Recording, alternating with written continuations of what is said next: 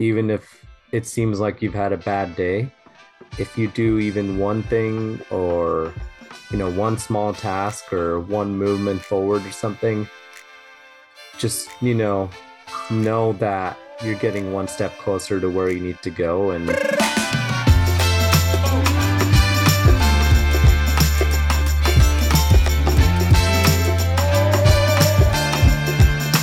oh, there it is. Going How's on, bro? going, man? How are you? Good. Can you hear me? Yeah, yeah, I can hear you. Can you hear me? Yeah. Awesome, man. It's good to see you again. It's been, I feel like we just, we talked in uh, April, but it feels like it's been forever since we had a conversation. Yeah, man. Yeah, dude. What's been going on, man? How how have you been? What's uh you want to talk about the big race first? Yeah, I'd love to get into it. Mostly just, you know, like just to talk about like the lessons I learned from that and like just the people over there, you know, about living life. Um, but I really like that thing you brought up about divine timing. That was super cool. Yeah. And I I was thinking a lot about that too. yeah, man. Yeah. I um sorry, I was just trying to get my headphones working, but I'm just not gonna fucking use them today. But um yeah, dude, the divine timing thing is something that I've been thinking a lot about recently because uh it's so crazy how like when things happen to us, we're so quick to judge whether it's like a good or a bad thing. And uh I always bring up that story, like the ancient story of the uh Chinese farmer. I think it's a Chinese farmer in the story, but how like uh things will happen to him and people are like, Hey, that's good. And he's like, Yeah, maybe. And then something else happens and people are like, Oh, that's so terrible. And he's like, Yeah, maybe. But like uh like it's so true, man. It's so true how like things happen to us and we're like, oh fuck, this is the worst thing ever. But you know, you have really no idea like what kinds of things you're being saved from when something like that happens to you and what what kinds of things uh it's it's uh it's so crazy how we just get like tunnel vision. We just get so wrapped up in our own world that we take everything personal and, and we have no idea what's going on around us in the universe, man. Yeah, it's nuts. I mean, like, do you, I mean, there must be like a lot of, I think both of us probably have a lot of examples of that, like that divine timing and, you know, situations that we thought were like terrible situations, um, that we just didn't, we just wondered why this is happening to us. Um, took it personally, like you said. And then in hindsight, you're like, man, you know, like if it wasn't for X, Y, and Z, I wouldn't be here doing this right now. Maybe there's something like that that possibly led you to doing this podcast, you know? Yeah, I mean, dude, that's um the story of my whole life is like always playing the victimhood card, being like, fuck, I can't believe this happened to me. And then in hindsight, looking back at all the negative things that happened to me, it's like that kind of led me on the path to where I am now. Like, um, this podcast, I even started, I, I started it because, um, like going through years of depression and anxiety and suicidal thoughts, I remember like there was one day where, um, just reflecting back on, um, you know, basically why I wasn't gonna kill myself. And I remember thinking like, oh, it's because of family, it's because of other things, and and then I led me into the thought pattern of, okay, like if I'm gonna keep living, like if I'm gonna keep doing this, then I'm gonna try and alleviate this feeling for somebody else. And um, I ran a volunteer service on the downtown east side here in Vancouver, and there was a couple of different reasons why I stopped that. And then I was just thinking about, you know, like how can I still fulfill this purpose? How can I still kind of get the message out there? And how can I maybe like um, speak to somebody out there that is uh, representative of who I was when I was suffering? And and that's kind of how I started this podcast. And I I want I started off like interviewing people in like Vancouver, just walking around with a selfie stick and like just interviewing random people on the street. And then uh, when the pandemic started, it was like no one was no one was out and about, and even if they were, no one wanted to talk to you. They didn't want to like have uh interactions with random people on the street. So it was like, okay, we got to make another um, pivot and kind of change the way that we're going to do this because I can't really interview people on the street anymore. So it started off with like a couple of Zoom calls like this. And then I slowly started to be able to coerce people to come and talk to me in person. And it's just from there kind of developed into what it is now. So, yeah, this podcast is a good representation of that.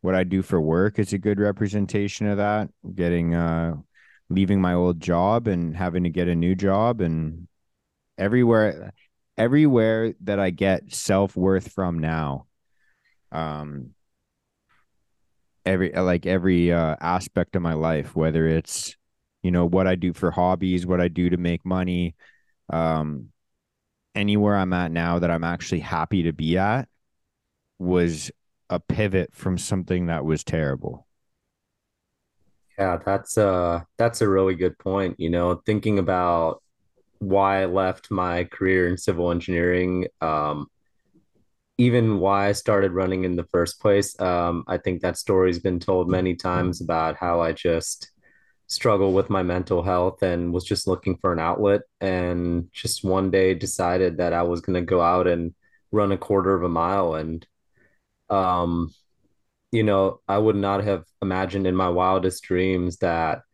that terrible situation I was in, leading to that one choice and continually making the choice to go back out and run again and again was going to lead to doing the things that I'm doing now. Um, and falling in love with endurance sports, which ultimately led to me becoming a partner in this business. Um, so that also just you know, as one example of a terrible situation leading to where I am now. So it's just, you just never know where something's going to lead. yeah it's crazy man um Dude, I'm excited to hear about this race though. I'm excited to hear about how everything happened and, and your biggest takeaways. But before we get to the takeaways, um, just tell me about the experience. Like walk me through like what like any like any details you can give, like flying there, what was the journey like? What was it like to do the five day trek? It was a five day trek to where you started, right? Where It I'll just let you tell the uh, story. it was a uh, 12 day trek. Um, it would, and it was honestly one of the most like probably up to this point the most life-changing experience I've ever had, not only because of how difficult the trek was and how difficult the race was, but just being able to do it immersed in a totally different culture from uh, what Western culture is, um, and to be immersed with a group of people you know, who aren't bothered by the nuances of like what the Kardashians are doing or, you know, like what the politics of the world are. They're just out there in the mountains, just making their living either as Sherpas, you know, going up and down the mountain or, you know, farming crops or just, you know, selling a product along the way. And, you know, it was just a totally different environment. And to be able to be a part of that environment and to be able to do a trek that challenged me from top to bottom, you know, going from almost, man, like Lukla was less than 3,000 meters. Um, that was already a high starting point. And then Everest Base Camp was at 5,400 meters um, and to be up there and to experience the day-to-day struggles um, while being immersed in that and to be able to race all the way back down 70 kilometers was just a life-changing experience um, that i'm processing even at this moment as we speak you know? So so tell like uh for people that are listening, like tell like kind of the experience of like flying there, like where'd you fly into and what was the 12 day trip like to get to where you started? Yeah, so I uh, flew into, so I'm from Los Angeles and I flew into Kathmandu, which is a long, long travel date. It's like 32 hours. I mean, it's 17 hours from LA to Singapore and then another six hours after 12 hours in Singapore. So I get over to Kathmandu, which is already um, above 1,000 meters, um, and then spend a couple days there. And then we take, we go to the local airport and we take a plane from what they call the world's most dangerous airport um, in Lukla. and it's like this janky, like propeller plane. And I'm sure for safety liability reasons, they don't let you record in the cockpit because they have like a rusty first aid kit in there that I'm sure is not up to date. And the pilots are giving you thumbs up while they're like navigating this chart and, and the plane's going up and down. and so you get to Lukla, which is like one of the bigger, relatively speaking, towns up there. And that's kind of like the hub of like the start of the trek to base camp. Um, and then we took 12 days to get up there. It was a slow ascent because one of the biggest rules to avoid getting altitude sickness is not too high, not too fast. Um, and the goal, I think one of the mental aspects of the whole thing was knowing that you started this trek and your start line for the race, you haven't even reached the start line of the race. Like, I mean, imagine that that was one of the biggest challenges to me is imagine waking up, you know, in your bed for a marathon and going, yeah, I'm, you know, I'm tapered, I'm in the best shape I could be, I'm ready to go, I'm loaded up on carbs. You don't get that in this race, you know, you you have to focus on like the trek is half the battle and when you do get to the start line everybody is cold hungry and sleep deprived. And and yet there was just so much like just being out in that community there was so much gratitude even on the bad days. But basically to kind of sum up what the whole race is like it's a 12 day trek from Lukla to Everest Base Camp.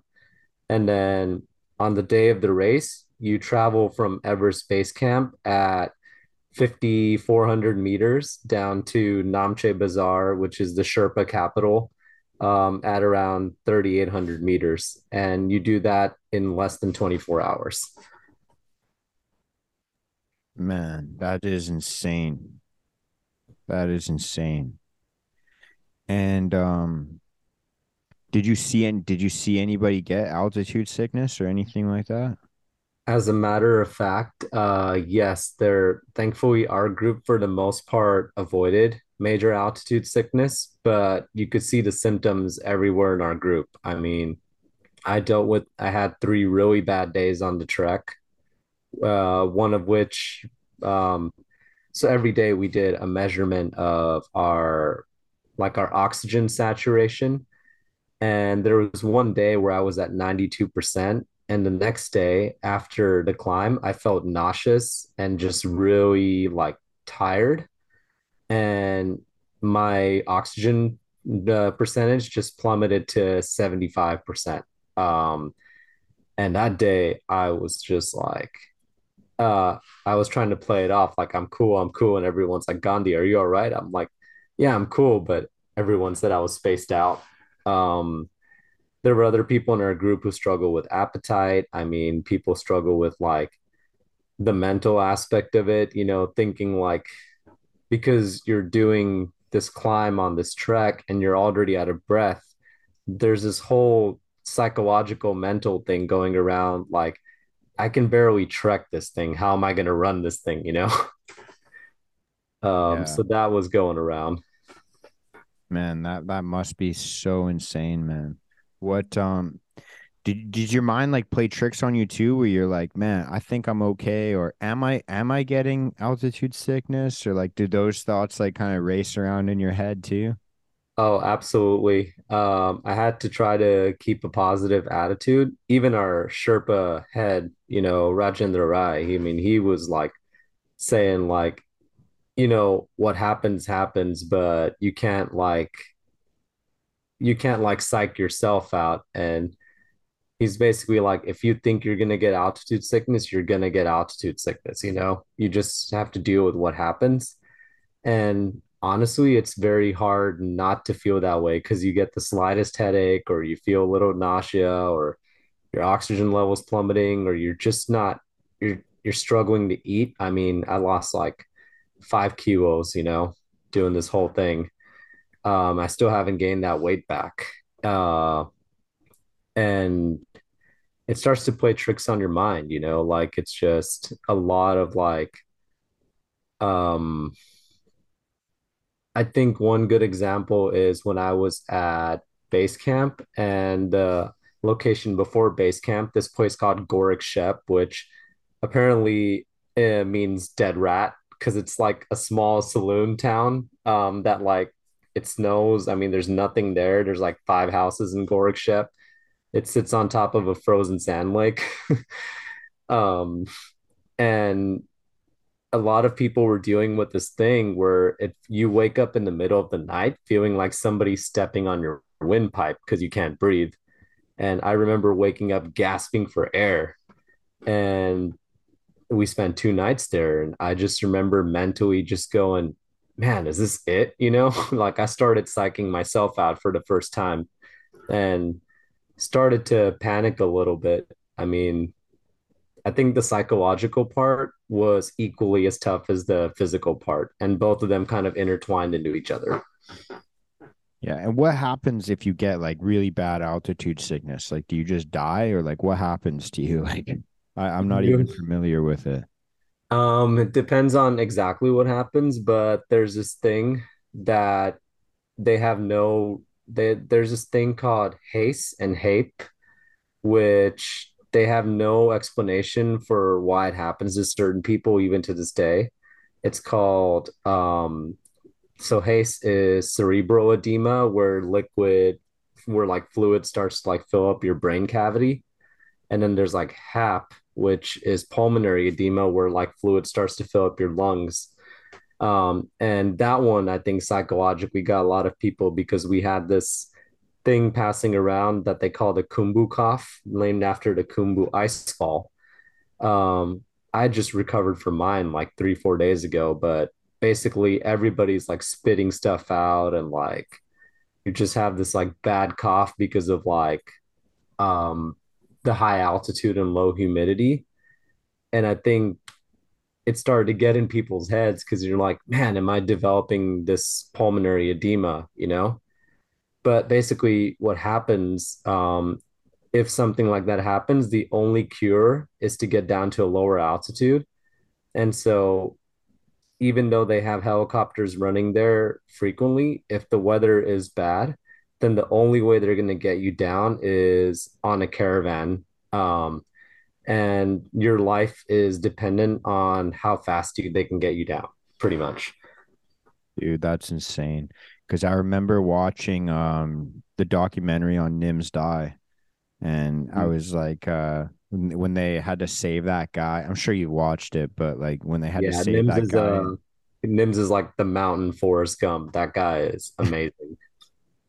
But ju- I I was just like in my head, I was just recalling that that part where they had to save that guy that was lost on the mountain, and they they were like sharing oxygen tanks.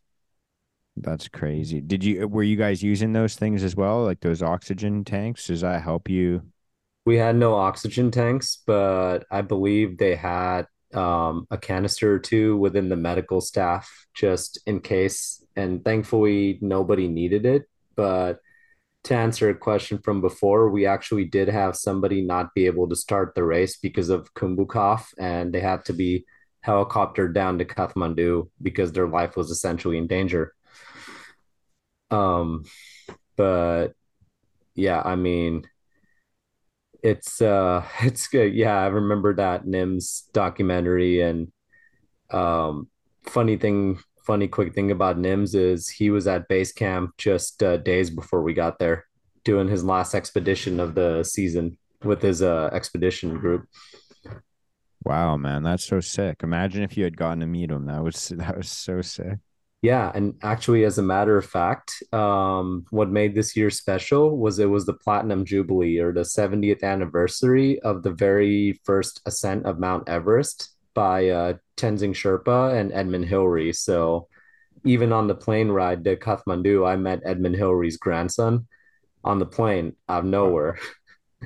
And then my uh, one of our teammates met uh, I'm, i might be butchering his name, but Reinhold, uh, Reinhold Messner, who is essentially the, I think you might have heard of him in the documentary. He's essentially the, uh, um, like what you call like the goat of like mountaineering. He's the first person to do like the 14 peaks. Yeah, Um, yeah. uh, so he was just hanging out in Kathmandu, uh, uh, I assume for the Platinum Jubilee, but seems like a lot of big names were out there. That's crazy, man. So all this happens before the race. Um, what's like the experience like on the race? Like what what's it what's uh in the beginning, like maybe the morning of race day, like well, what's going through your mind? Well, I could tell you that the two nights I was at base camp, because it was so cold, um, and because the race was running through my mind at that point, I mean, I could not sleep a wink. Like those last, like I was just in and out of sleep those two to four, like those last four nights leading up to the race. Um, which you know, like all due respect, it is an honor to stay at base camp because the only two groups that get to stay at base camp are people who do this race and people who do expeditions to Mount Everest. So, um, being able to camp there was an honor. But that being said, I wanted to get the hell out of Dodge at that point. um, but race morning, you know, had to wake up at 2:30 because the ultra people started at five in the morning and I just remember stepping outside the tent after a breakfast, uh, which was the same thing every single day. It was like a basic oat porridge, uh, bland oat porridge. And, um, you know, we'd step outside and the sun rises early there, like 445. And it just looks, they're taking, they're walking us over. I mean, keep in mind the marathon is over 150 people, but the ultra is only 19 of us.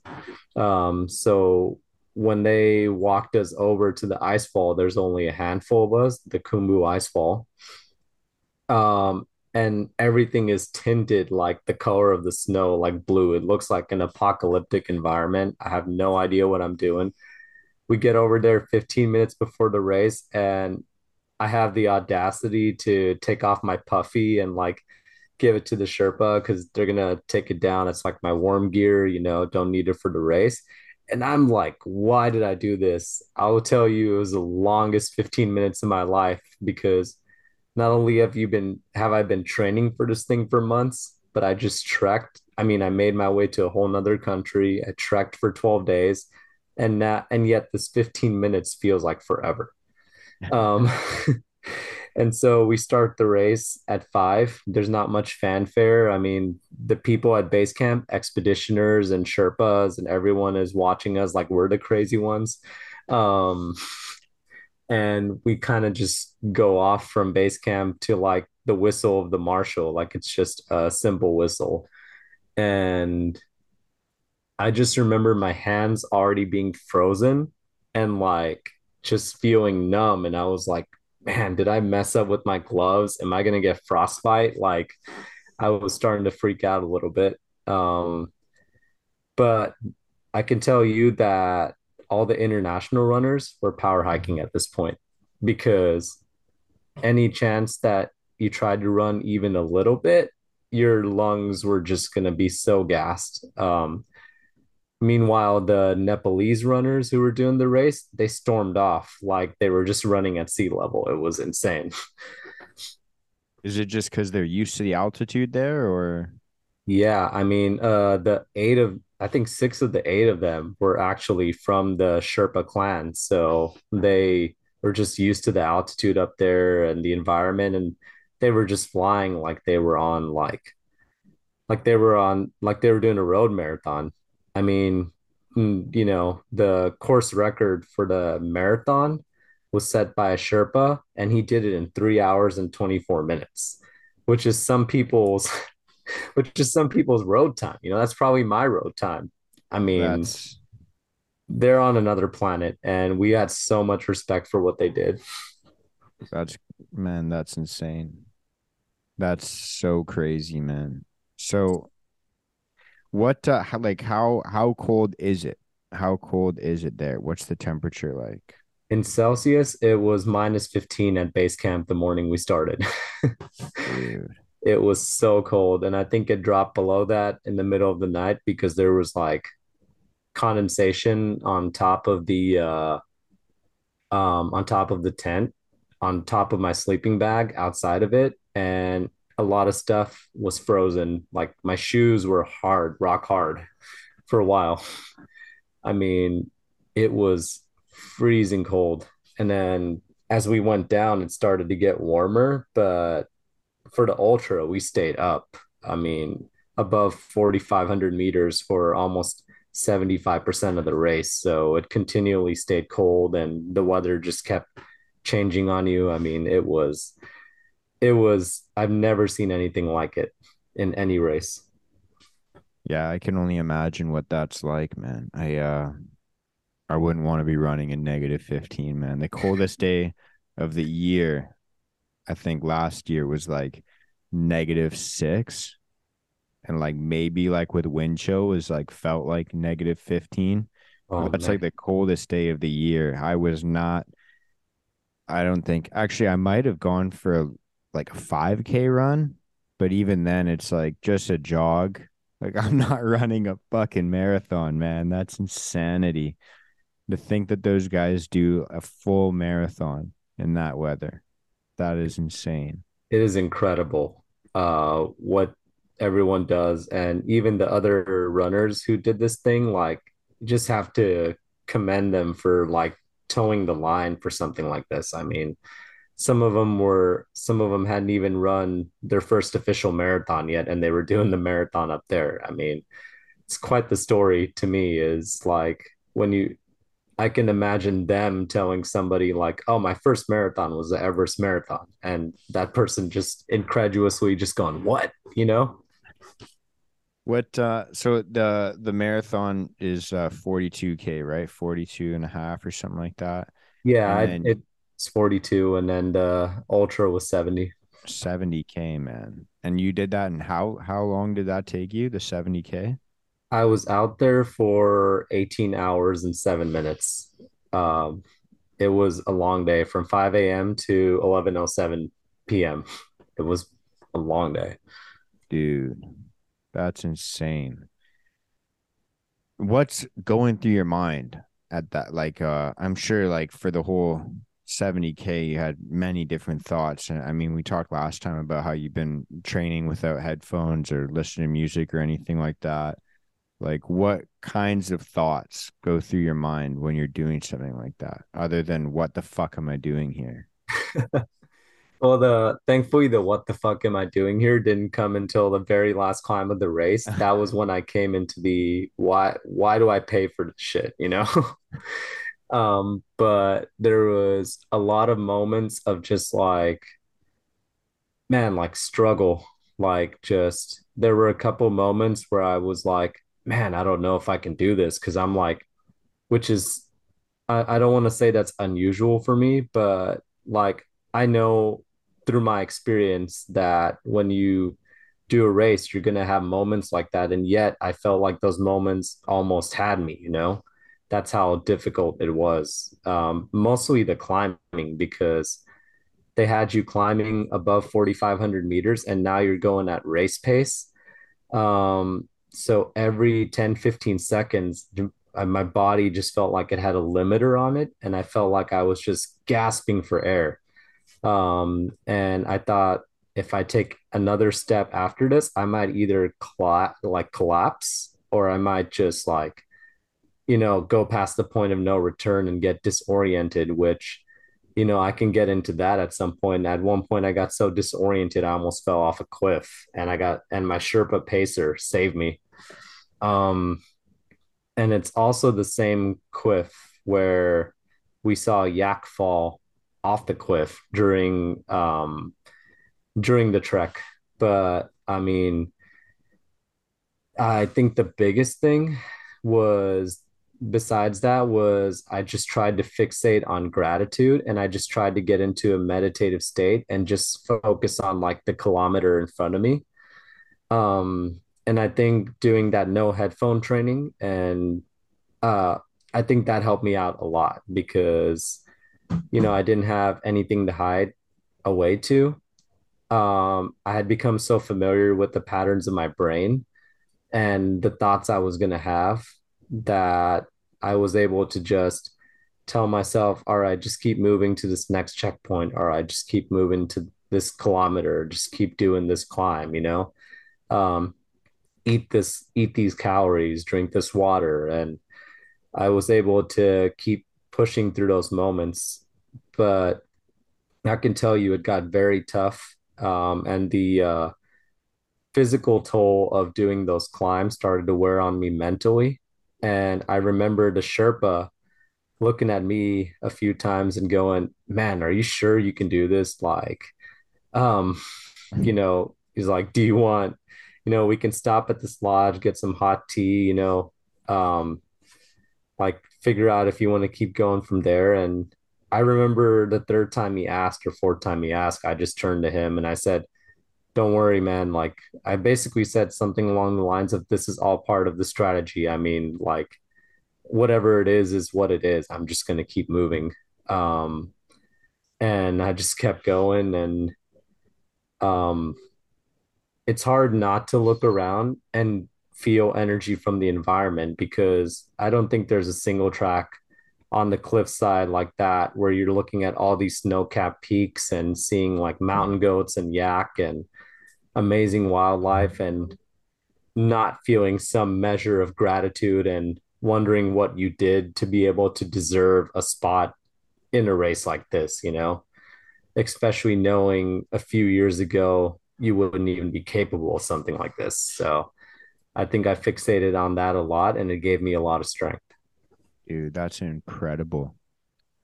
Wow, man. I wonder um if the Sherpas just like kind of have conversations between each other, like, yeah, I got this guy to quit. Yeah, I got that guy to quit. the whole time he's like telling you, like, hey, bro, like it's okay if you just want to stop. And you're like, shut the fuck up, man. That's already like that's already my inner dialogue. I don't need you saying it too.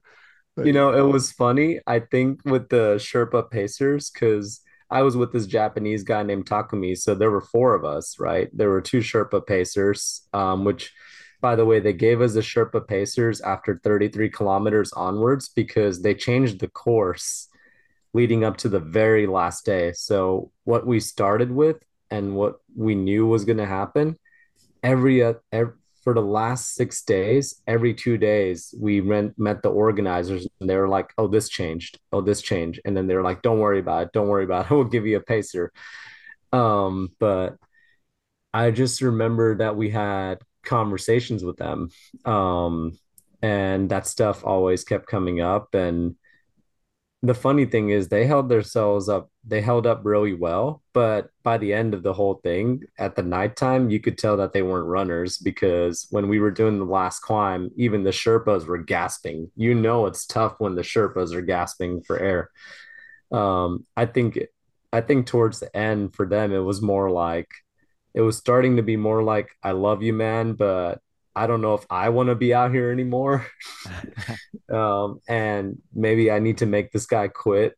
Um, but all due respect, I mean, Navraj and Neil were like super supportive, and there's no way me and Takumi could have finished the race without them. I mean, absolutely no way. Yeah, dude, that's so crazy, man. Did uh the Japanese dude almost fall off the cliff as well? What happened there? What what how does that happen? Ah, so he was he was a bit ahead of me, so I don't know where he was at that point. Um, uh, we didn't tie back in until last 10 kilometers, but how something like that happens is you have an unprecedented roadblock where you're supposed to be on the course and you have to like travel up and around this like very I mean this trail hasn't looks like it's been out of commission for like like a long time. It's very unmaintained. Like parts of it are just crumbling and falling off. Like it's just, it's not even like it's, it's so, so narrow. I mean, like you can turn, if you even lean a little bit to the left, like you're facing the cliff side um, and the chance to plummet like a few hundred meters to your death. I mean, and for me, I guess the way that happened is just um, it was one of those episodes I told you about where like you're just climbing up and think I pushed the limiter too far and then all the climbing was starting to take its toll on me. The trek was starting to take its toll on me. You can imagine all this stuff is starting to accumulate together. You're not at the start line 100% and you're and now it's starting to affect like your mind state. Um and the terrain is very technical. None of it is very flat. Even the flat stuff has a lot of rocks on it. So the whole time, like you're engaging your mind just as much as your body because you have to watch where not to turn your ankle and like how to move. And every move has to be intentional. So just mentally exhausted. And so I got really disoriented and I just fell on top of one of my trekking poles and it just knocked the wind out of me and then I kind of stumbled over to the side and my shirt and and my Sherpa pacer like grabbed me like underneath my armpits and just pulled me by the shoulder. And he was like slowly slowly like it's like chill you know? And I was like I'm good I got this and just stood there for like 15 seconds and then started going really slow. I was like I don't need to go fast on this section. I don't need to go fast, period, because um, it was already ingrained. I mean, when it first happened, when that yak incident happened on the trek, uh, going the opposite direction up to base camp, it was already surreal seeing like this big creature just like fall off the mountain and like fall with the thud. Like we saw the whole thing. And who would have known it would be foreshadowing for something that would have almost happened to me? But even then i thought of it as like unfortunately that yak was a warning sign you know? Like be careful on this trail. Um and it still almost happened to me. Um but insane is the only way i can describe it. Dude that is mental man. What um like what are these Sherpas like? Like what's uh what's it like when you get there and you just start meeting them? Like what's um like eh, the cultural differences or like what's uh how like what's it like interacting with these types of people? Um, just very simple, friendly people. I think just due to the fact that most of them live out in like Lukla and in the mountains and very strong, sound-minded. You know, they don't overcomplicate things from what I've seen. They're very much like our trek leader was very much like whatever happens, happens. You know, nothing is impossible. Just keep a positive attitude.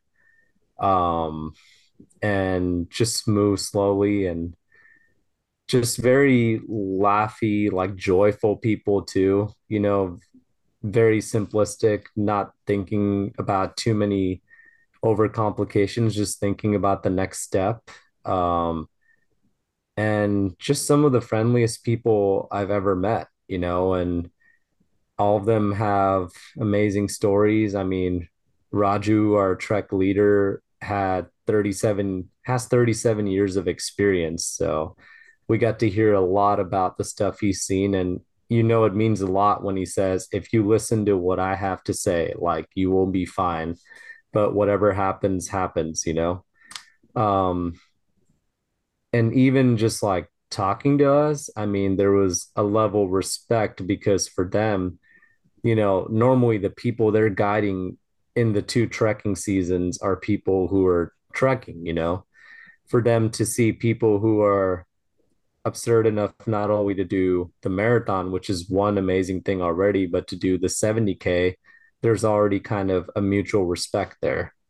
Um, but just uh, in the way they act and the way they present themselves, they're very present in the moment and they're, although they're very good planners, you know, they're not anxious about the past.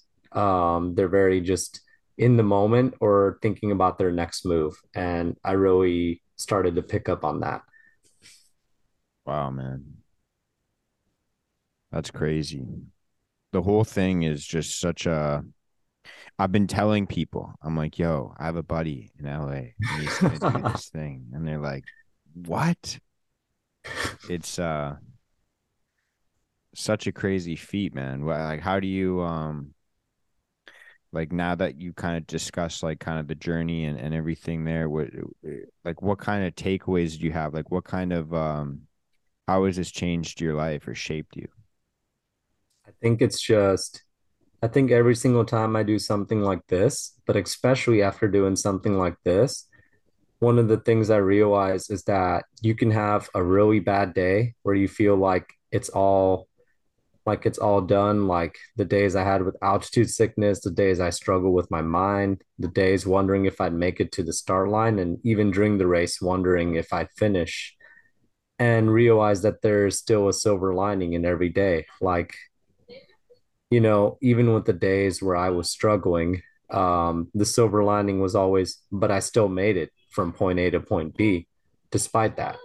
Um, and I still got one kilometer closer to where I needed to be, despite the struggle I was going through. And tomorrow is a brand new day, another opportunity. And all I have to do now is just stay present and get right. Um, and I think going through something like that, the psycho the psychology of dealing with like the altitude, the weather, um, not showing up to the start line in great shape, and then doing this race um, in 10 times less the time because it took 10 days to get from Namche Bazaar to base camp. And then I did the same thing going the other way in 18 hours.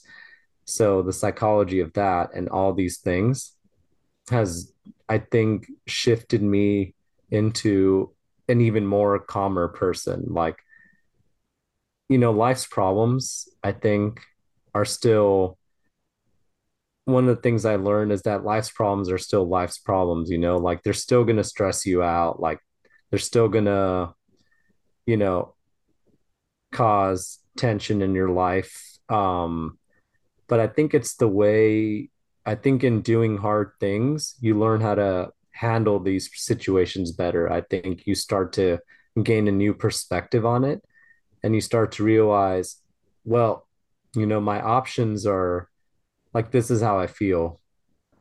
But my options are A, B, and C. Like these are really the three things that are in my control right now. Um, I'm gonna have to choose one of them to keep moving forward. Um, and so I think this whole race just gave me a new calmness and a new perspective on problem solving and just realizing how many things as a society in Western society we take for granted, like a simple meal, um, like having a warm meal at the end of the day in the trek and having some sort of like bed, even if it was a cold one.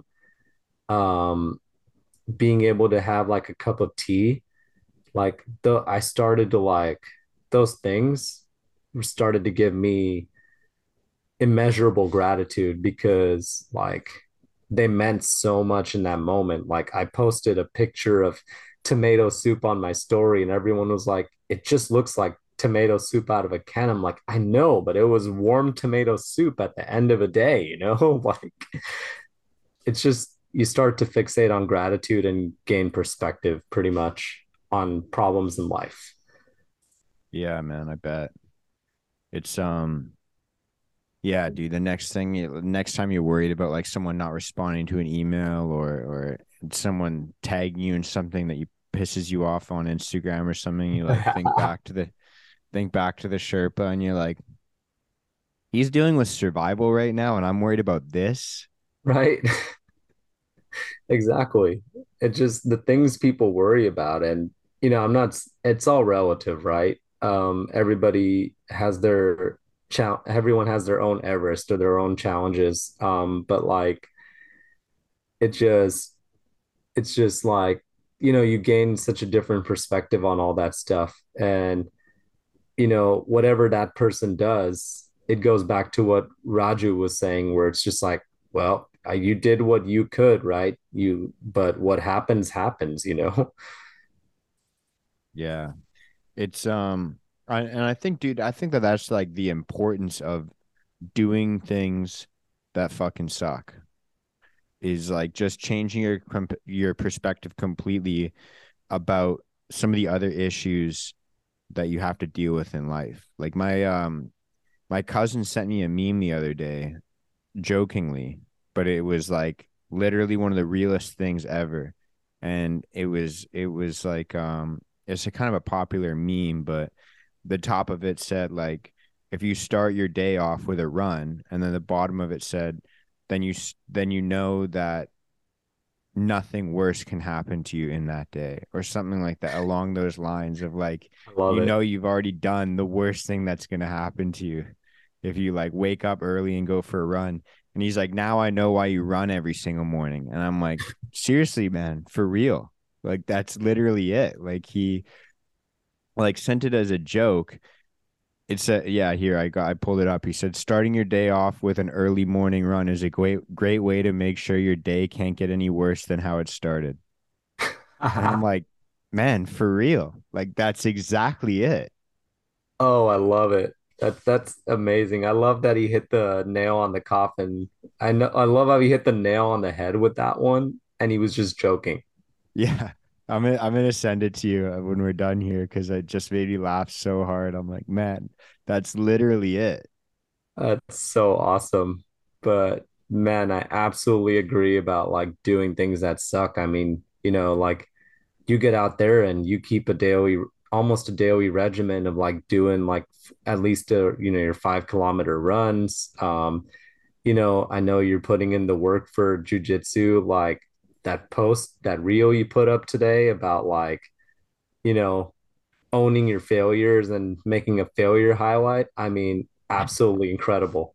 Like yeah, I had to I had to match that, but I was like, there's no way I can match how badass this is, man. I, I man, I um I started my day off today. The reason I did that, I started my day well, it actually started with a conversation with um the the my instructor, the guy that teaches me jujitsu, where we were talking about how um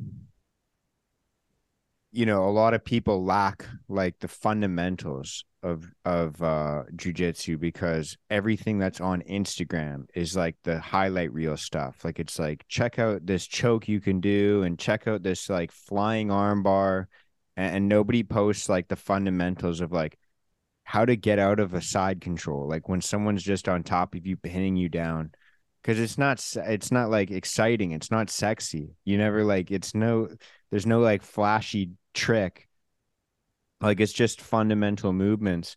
And and we were talking about how like people only post their highlight reels. People only post like the coolest things. And um after that that was a like a few days ago. And then this morning I woke up and uh, I had like kind of like my to do list, like my checklist, and um, it's kind of like a practice that I have. It's not very, uh, not very like fancy or anything. A lot of people do it where I just have a post-it note. I write down things to do, and um, it was kind of a recovery day. So it was like 200 push-ups, 200 sit-ups, and then a run and a stretch. And as I'm on my, uh, and before I went for my run, I do my push ups, I do my sit ups, and uh, I film all my jujitsu matches. So I'm rewatching like my all my losses because I'm like, I need to think about what I want to focus on before my next competition in a couple months because I just did a competition a couple weeks ago. And uh, so I'm rewatching the matches that I lost, trying to pick on like um, one or two things I need to learn from, and um, just like like th- two things basically that I can focus on every time I go into training. Like I need to focus on these two things, and I'm rewatching them, and I'm like, I think I'm gonna make a highlight reel of my biggest fuck ups. And then I was going on my run, and I was like, maybe I should actually do it and make it into a reel that I could put on Instagram just so I can be reminded of it. Like I want to save it on my phone and I want to make a montage so like when I feel like skipping training or doing anything like that, like I can just rewatch it and be like re relight the the fire inside my belly, you know? Like and I was like, I'm just gonna post it. Fuck it. This is epic. So I was like, yeah, I'm I'm gonna post a highlight reel of my losses, man. And it's gonna keep getting bigger and bigger the more I compete. Yeah, I, I love that that it's to get bigger and bigger the more you compete because I had this talk with somebody, I mean, a friend just recently about like, you know, if you if you do things that challenge you and if you do hard things, like you're gonna fail. And if you're not failing, then are you really trying hard enough? Are you really pushing the boundaries of growth? Um, and I also really agree with the fact that um, people only post their highlights. I think it happens a lot in running too. Um, there's a lot of like, man, look at like reels of like somebody running really fast or somebody bombing down a hill or somebody like crossing the finish line, but there's not a lot of like, um, I wouldn't call exciting like, hey, check out this video of me and my new foam roller, you know? um, or like check out this awesome new like toe stretch or whatever. Um, it just it just doesn't grab people, but the truth is that that's like a lot of the work that has to happen in the shadows, you know, for you to be able to do something like this. They call it the unsexy stuff. I mean, I think that makes up the bulk of what you do. And, um, you know, uh, when you talk about like failure, like how did you, were, were you always, when you think about failure, did you always think about it as something that lights a fire in your belly, or has your perspective on failure changed over time or, or through jujitsu? Um, I've, you know, I, um, early in my life, I never like, um, I was one of those guys that was just very like average at everything. I was, I never had like any exceptional skills in, uh, really anything in my life, to be honest with you. And I'm sure a lot of people can relate to that. I'm sure a lot of people identify with that. But I developed this mentality pretty early on in life um, in you know school projects or in athletics or you know really anything that if I'm gonna fail, I want to make it look like I'm not trying. So it doesn't look like I'm trying and still failing. I'd rather be the guy that's like not trying and that's why I'm failing kind of thing. So I, I fell into a lot of self sabotage that way in um yeah, in many aspects of my life, like with my grades, with my like sports, with anything like that. I never really applied myself because I felt like if it hurt less and it was more expected to not try and then fail than if I actually tried my hardest and failed. And so I never really learned how to lose with grace because I uh, adapted that coping mechanism. Like I, I, I was like, I'll just become the class clown instead of the guy that's like trying hard and failing. It, it seemed like a better avenue to go down for me. And um, yeah, man, I uh, didn't really start applying myself in a lot of areas of my life until I was probably 17. Like I think grade 12, my last rugby season in high school was when I was like, okay, I, I want to do this. I want to get better. And and I got more competitive with it.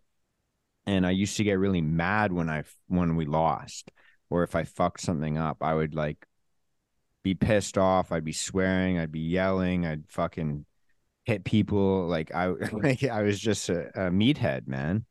And I remember like I had a rugby coach. I'll never forget it. He probably doesn't even remember me, but he told me the he literally looked at me one time. He said, "We win with grace and we lose with grace," and it never impacted me until uh, later on in my life. Yeah, I, I got into bodybuilding and I only competed one time. I came in fifth place out of like probably twelve or thirteen guys.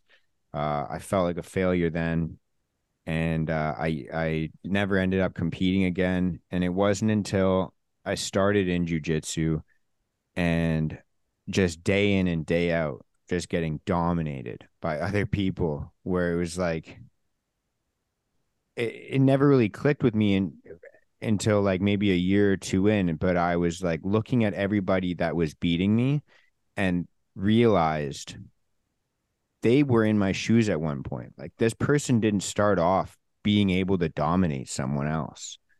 This person started off being the nail and now they're the hammer. And if I stick with this long enough, that might be like I might be able to achieve that. Because like there's a lot of people like jujitsu is one of those sports where there's a lot of people that you would never they're very unassuming. Like it's kind of like there there's guys that are amazing that are jacked and built like fucking bodybuilders. And then there's guys that are amazing that you know they they're skinny they're short they're like the it's it's uh you don't have to be built like a fucking olympian. You just have to put in hours and hours and hours and hours over years and i thought you know maybe that could be me maybe i can do that and so i i started by you know not wanting to lose and and just kind of I was like okay I'll do a competition and uh, I lost a match in my first competition and I was embarrassed and I didn't want anyone to see that. I remember I made a little highlight reel to just be like this is my first competition. and um I didn't include the part of me being choked out in that one match. And then now that I've done a few more competitions, I uh, I've had I've had a few more conversations with wiser people than I am. And one of my like the instructor that I was telling you about, he he looked at me the other day. He said, "How do you feel about your last competition?"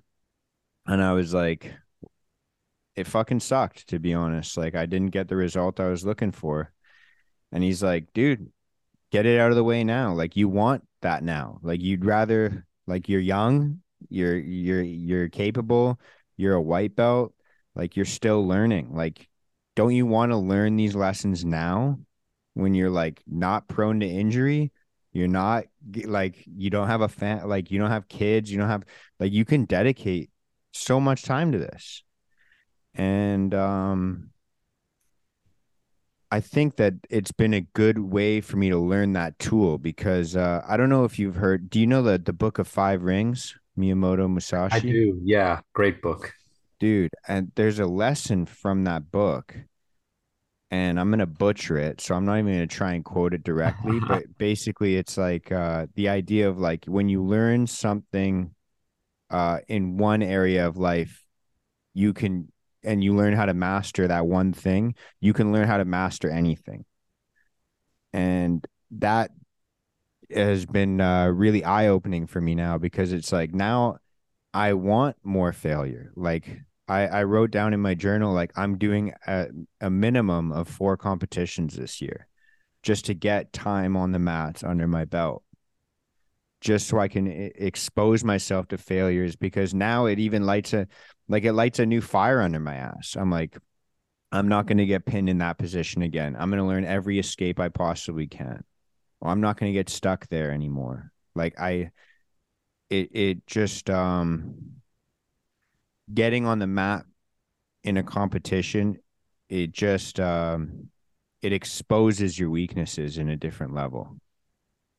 Yeah, I can imagine. I mean, I feel like running has taught me so much about like um my strengths, but when I go out and do something that's very long or something like this Everest race, it also strips me bare and raw and exposes a lot of the areas I need to work on, both not only in the sport of running, but as a human, because so much of it is like mental and psychological. And one of the things that I really had to work on, um, as we've talked about before, was just how I dealt with failure, you know, especially after something like the Moab 240, where, you know, I was just beating myself up over the fact that I didn't do the last five miles, um, which is silly in hindsight, you know. I mean, that's 98% of the course that I finished, and I'm I could not be more proud of that. Um, but I think accepting failure with grace was something I struggle with because I was always, you know, I it was always ingrained into me that like um failure was bad and then like there's like this perfectionist mindset thing kind of going around and I think um I think the things that we see around um we kind of ingrain into ourselves, you know, the things that we grow up with. Um And now I can say for sure that I just want to fail. Like I want to fail more, you know. I mean, that's that's my mantra, you know, fail big, don't win small. Um, I just I just think that my failures have taught me so much more um, about what I can be and my potential than my victories have. And I think I just want to say, like, it's awesome to celebrate your victories. Like, you got to go out there and like blow off steam and like celebrate those small wins, you know.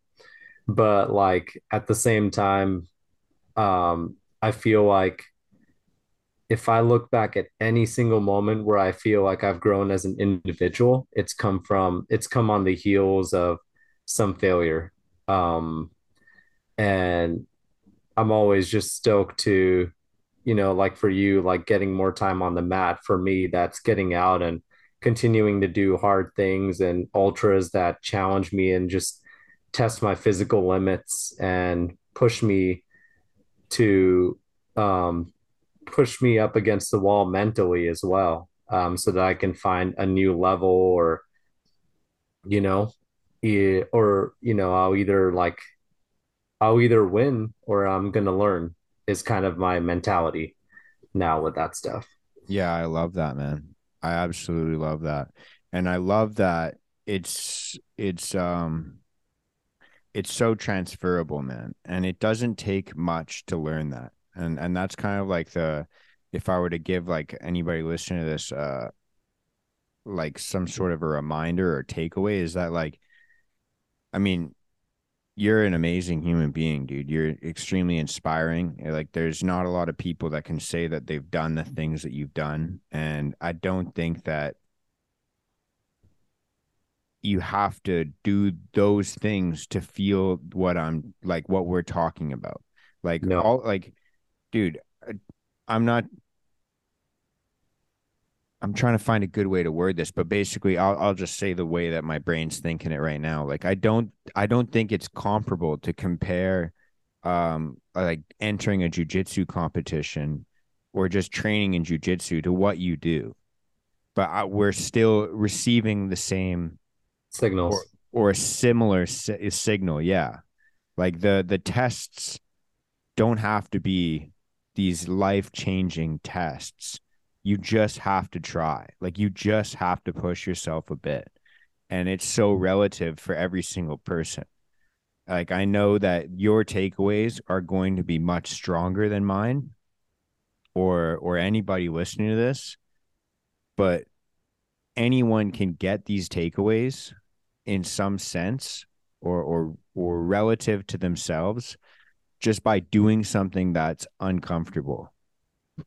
Yeah, I absolutely agree. I mean, it has, I think it goes back to what I was saying in that it's all relative to the person because going back to five years ago, running a 5K was my Everest Ultra. You know, that was something that I uh, could not wrap my head around being able to run for 20, 25 minutes, um, for 30 minutes. Um, and because I put myself through that discomfort, uh, I grew. Uh, and you're right that like even though what we're doing are two different things, we're what we're perceiving is the same. And it goes back to the book of five rings and how these things, these hobbies that we're doing, these sports that we're doing are teaching us how to be better at life. Uh, because these skills are transferable to life.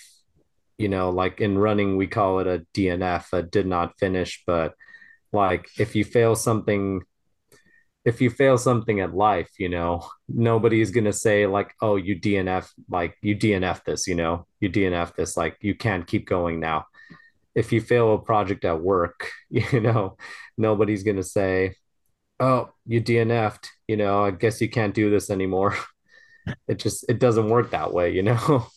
Um, so I think for me, I think the biggest takeaway really is just like um, how you handle growth and how you handle failure is probably the biggest thing that I've learned.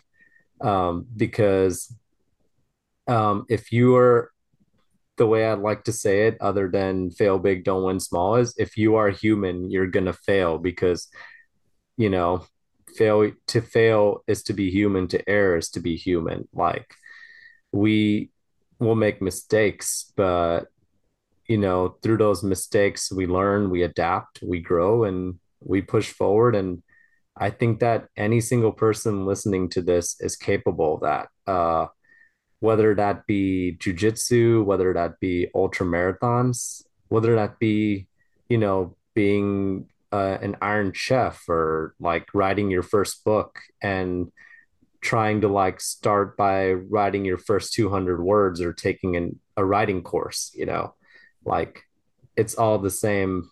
And it all boils down to putting yourself in uncomfortable situations uh, to find that growth. Yeah. One of the um one of the things that I've been thinking about, I don't know if we've talked about this before, but um do you have like any after you finish a big event like this, do you ever like I'm sure the thought crosses your mind of like, okay, so what now? Like what and, and it can be like kind of almost like a depressing thought of like, oh, like I have nothing to train for, I have nothing to do now.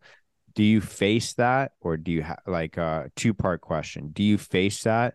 Uh, how do you like kind of think about that uh, or do you already have something up your sleeve that you're training for now already um, well i'll reverse that question and i will say that i already have something else that i'm training for because the season's not over yet um, and i've also planned things like over a year and a half ahead so i've got like bigger goals and bigger goals and bigger goals. But I think there's a micro, there's a bit of like, uh, like micro emotions, or I don't know what the right word would be, like in between and like after, like the week after the race and a couple weeks after the race in anticipation of the next one and getting back to like a high level of training where you just have this like emotional letdown because you've done this like amazing big thing and then all of a sudden, like, you know, things are just sort of back to normal. You're just adjusting back to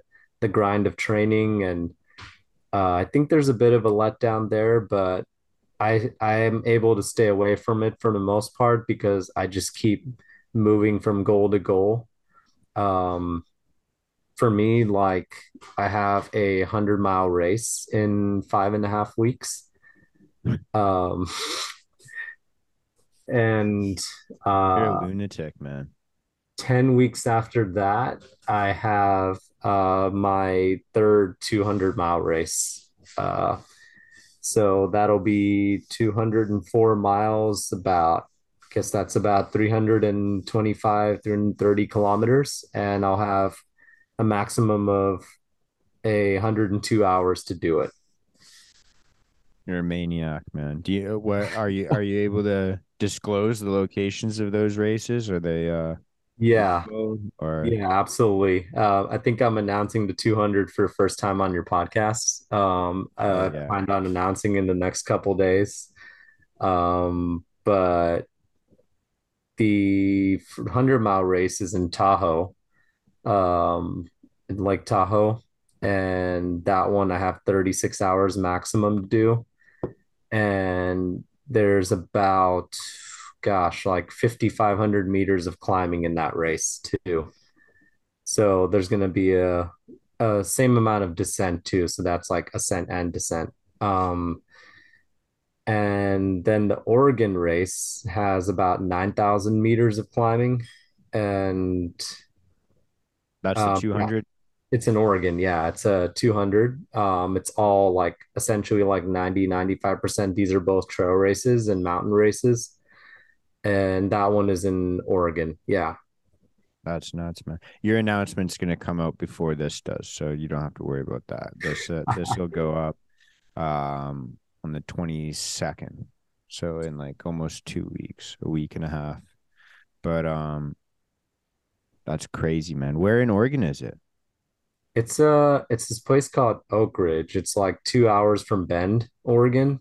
Uh okay. and it's gonna be in this wilderness area called the Diamond Peaks Wilderness. Uh, part of it, I think, is around the Pacific Crest Trail. And so they've tried to launch this race for a couple years and it's gone through a few iterations, but they've just had so many fires in the PNW that this is the Yeah. first year they're really finally able to take it off the ground. And so it's an inaugural race and pretty excited to be one of the first people to do this race. Okay, yeah, Bend. So it's just south of Bend, you said? Uh, don't know exactly. I think I think it's like west, northwest of Bend. Bend might be more of like South Oregon. Yeah, it's kind of like central south, kind of. I'm just Yeah. looking at a map And now. and I the race is in uh. Oakridge. Oak Ridge. Yeah. I'm just nerding out looking at a looking at a map now. Yeah, and it's called oh, it's called Oregon 200 by Go Beyond Racing. Wow, man. Okay, yeah, Oakridge is kind of in between Eugene and and there. Yeah, exactly. Wow, dude, that's insane, man. What um do you feel more or less nervous for like a hundred mile or a two hundred than than uh your 70? I think in some ways I feel a little less nervous because of the terrain, because I'm not traveling internationally, uh, because I'm not in a foreign land, you know, I'm not in the Himalayas. I think that helps quite a bit, but I'm keeping like, but I'm trying to keep as neutral of a mindset as possible because in my head, I'm like, it's very easy to say I've done 100 miles before I can do 100 again um, it's very easy to say I've done I've crossed 200 miles twice. I can do it again. Where, but um, I know from experience, and I think this applies to anything that you know, despite your experience, every single time you do something again, you have to treat it in some ways as a brand new challenge, and you can't underestimate the task that you're. It's kind of a balance between you can't underestimate yourself and you can't underestimate the task either. Yeah. I um that's that's kind of like what happened with me with this last jujitsu competition is like I um and I don't know if it was like something natural that happened within me or the way that I was mentally thinking about it, but you like my girlfriend even said a couple days before she's like you don't seem anxious about this. You don't seem nervous about it. And I was like, yeah, I I don't feel anxious about it or nervous about it. I don't know why uh, whether it's just because like I'm kind of more conditioned to competing now, or I have this understanding that I'm gonna lose matches. Um, but I just don't really feel anxious or uh, like nervous about it. And I I remember saying to her, I said, "We'll see how that affects my performance, whether it, it's a positive or a negative thing." And uh, I don't know if there is a correlation between that, but I didn't do as well as I wanted to. So I uh, maybe I perform better under pressure with anxiety if I psych myself up to make myself feel like it's bigger than it actually is, or I don't know what happened there, but I just um yeah, I don't know. There's it's so weird how the mind can uh, is just so adaptive and versatile. Yeah, really is. I mean, I don't know that there's a real right or wrong answer for how you should approach something. I mean, even in like professional sports, even in like, you know, UFC fighting and everything, it seems like everybody seems to have a different ritual. You know, for one person, it might be like, I'm going to blast music on my headphones. For another person, it might be like, I'm going to sit here and meditate and do a cold plunge or something. And you know, for another person might be read a book and not think about this thing that's going to happen in a few hours. And, you know, all of those could be right. It's just, I think a lot of it is perception and um, just where your mind is at. And I think it's an ever evolving state too. Uh, one of the things that I did the day before the Everest Ultra at base camp was as much as I tried not to think about it, I mean, my goal was to, I made it my goal to not think about the race. And I still thought about it. but I made that my goal. Like, just, you know, this isn't happening. I'm just, just gonna pretend like I'm just out here frolicking, you know, and and then when the race happens tomorrow, that's when I'll lock in. But for now, I'm just gonna try to keep my mind loose and um with as little stress as possible because that stress will come tomorrow, you know. Yeah. And then there's absolute freaks like Jon Jones, man, who goes out and parties the night before a fight, doing fucking drugs and drinking and That's not me, man. I'll tell you that.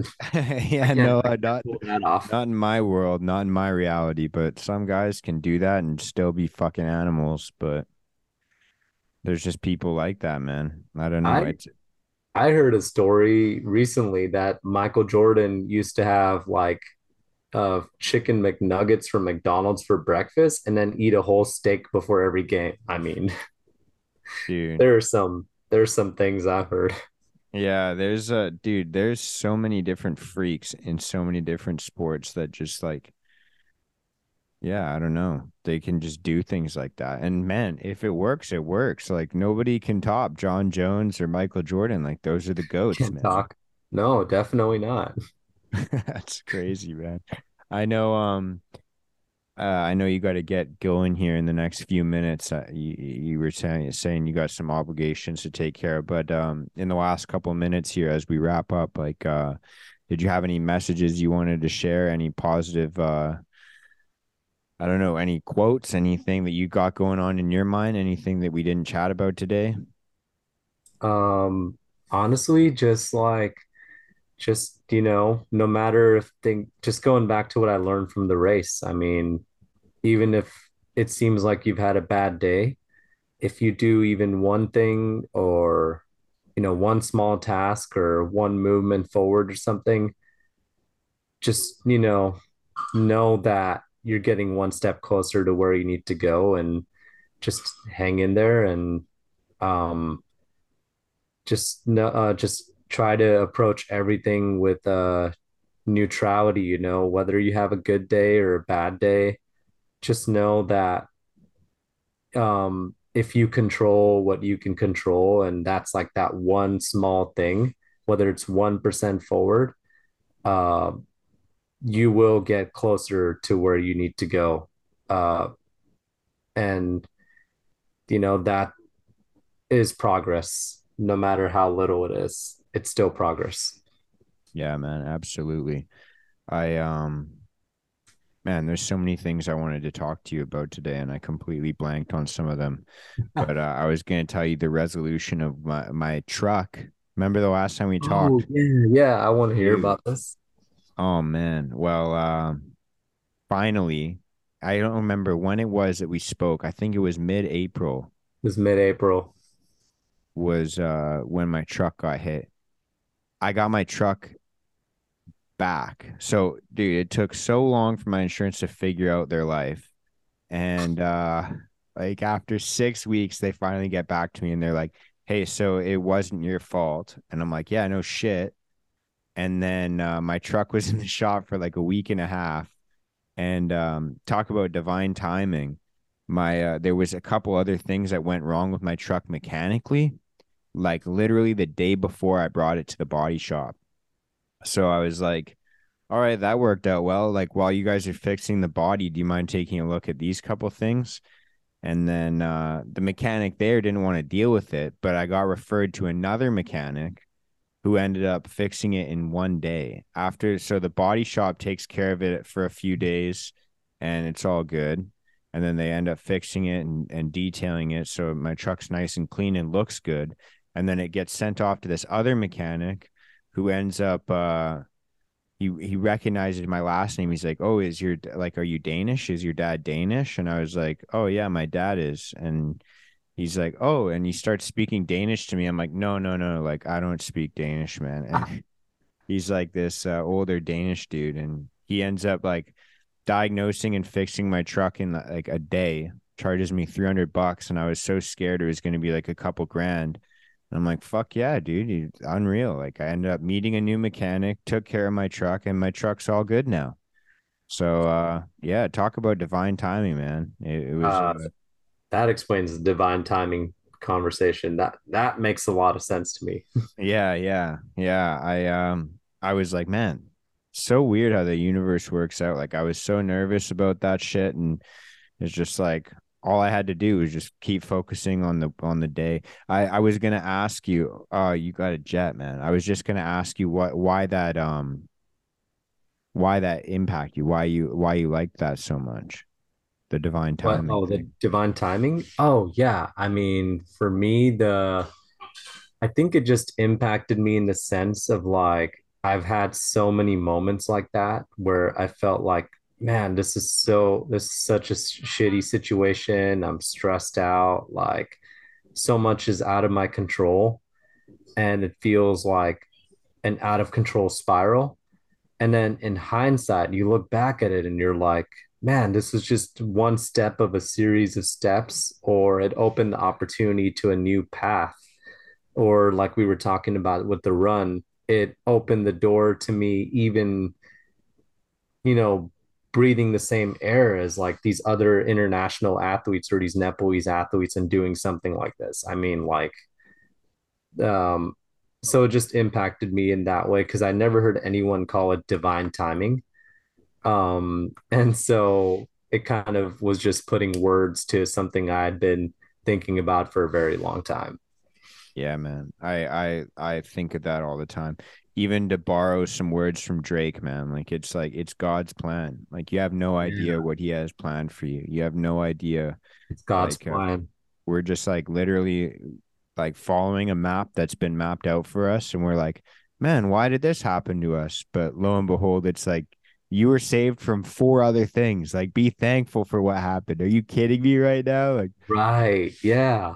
Yeah. It's, um, it's just something I've been thinking a lot about, but, um, yeah, I got a I got a buddy of mine who wrote down a mantra on the whiteboard that I have. Uh, it's now in my kitchen. It used to be in my office, but he wrote down in permanent sharpie on this whiteboard, "Everything's always working out for me," and that's the one thing I just keep saying to me all the time, like myself all the time, is like, everything's always working out for me. Like I'm gonna worry about this right now when I know that everything's always working out for me, and the uh, way it's it's crazy how your thoughts shape your reality, which is something that maybe we can talk about next time. But it's uh changed my perspective on life so much just having that mantra.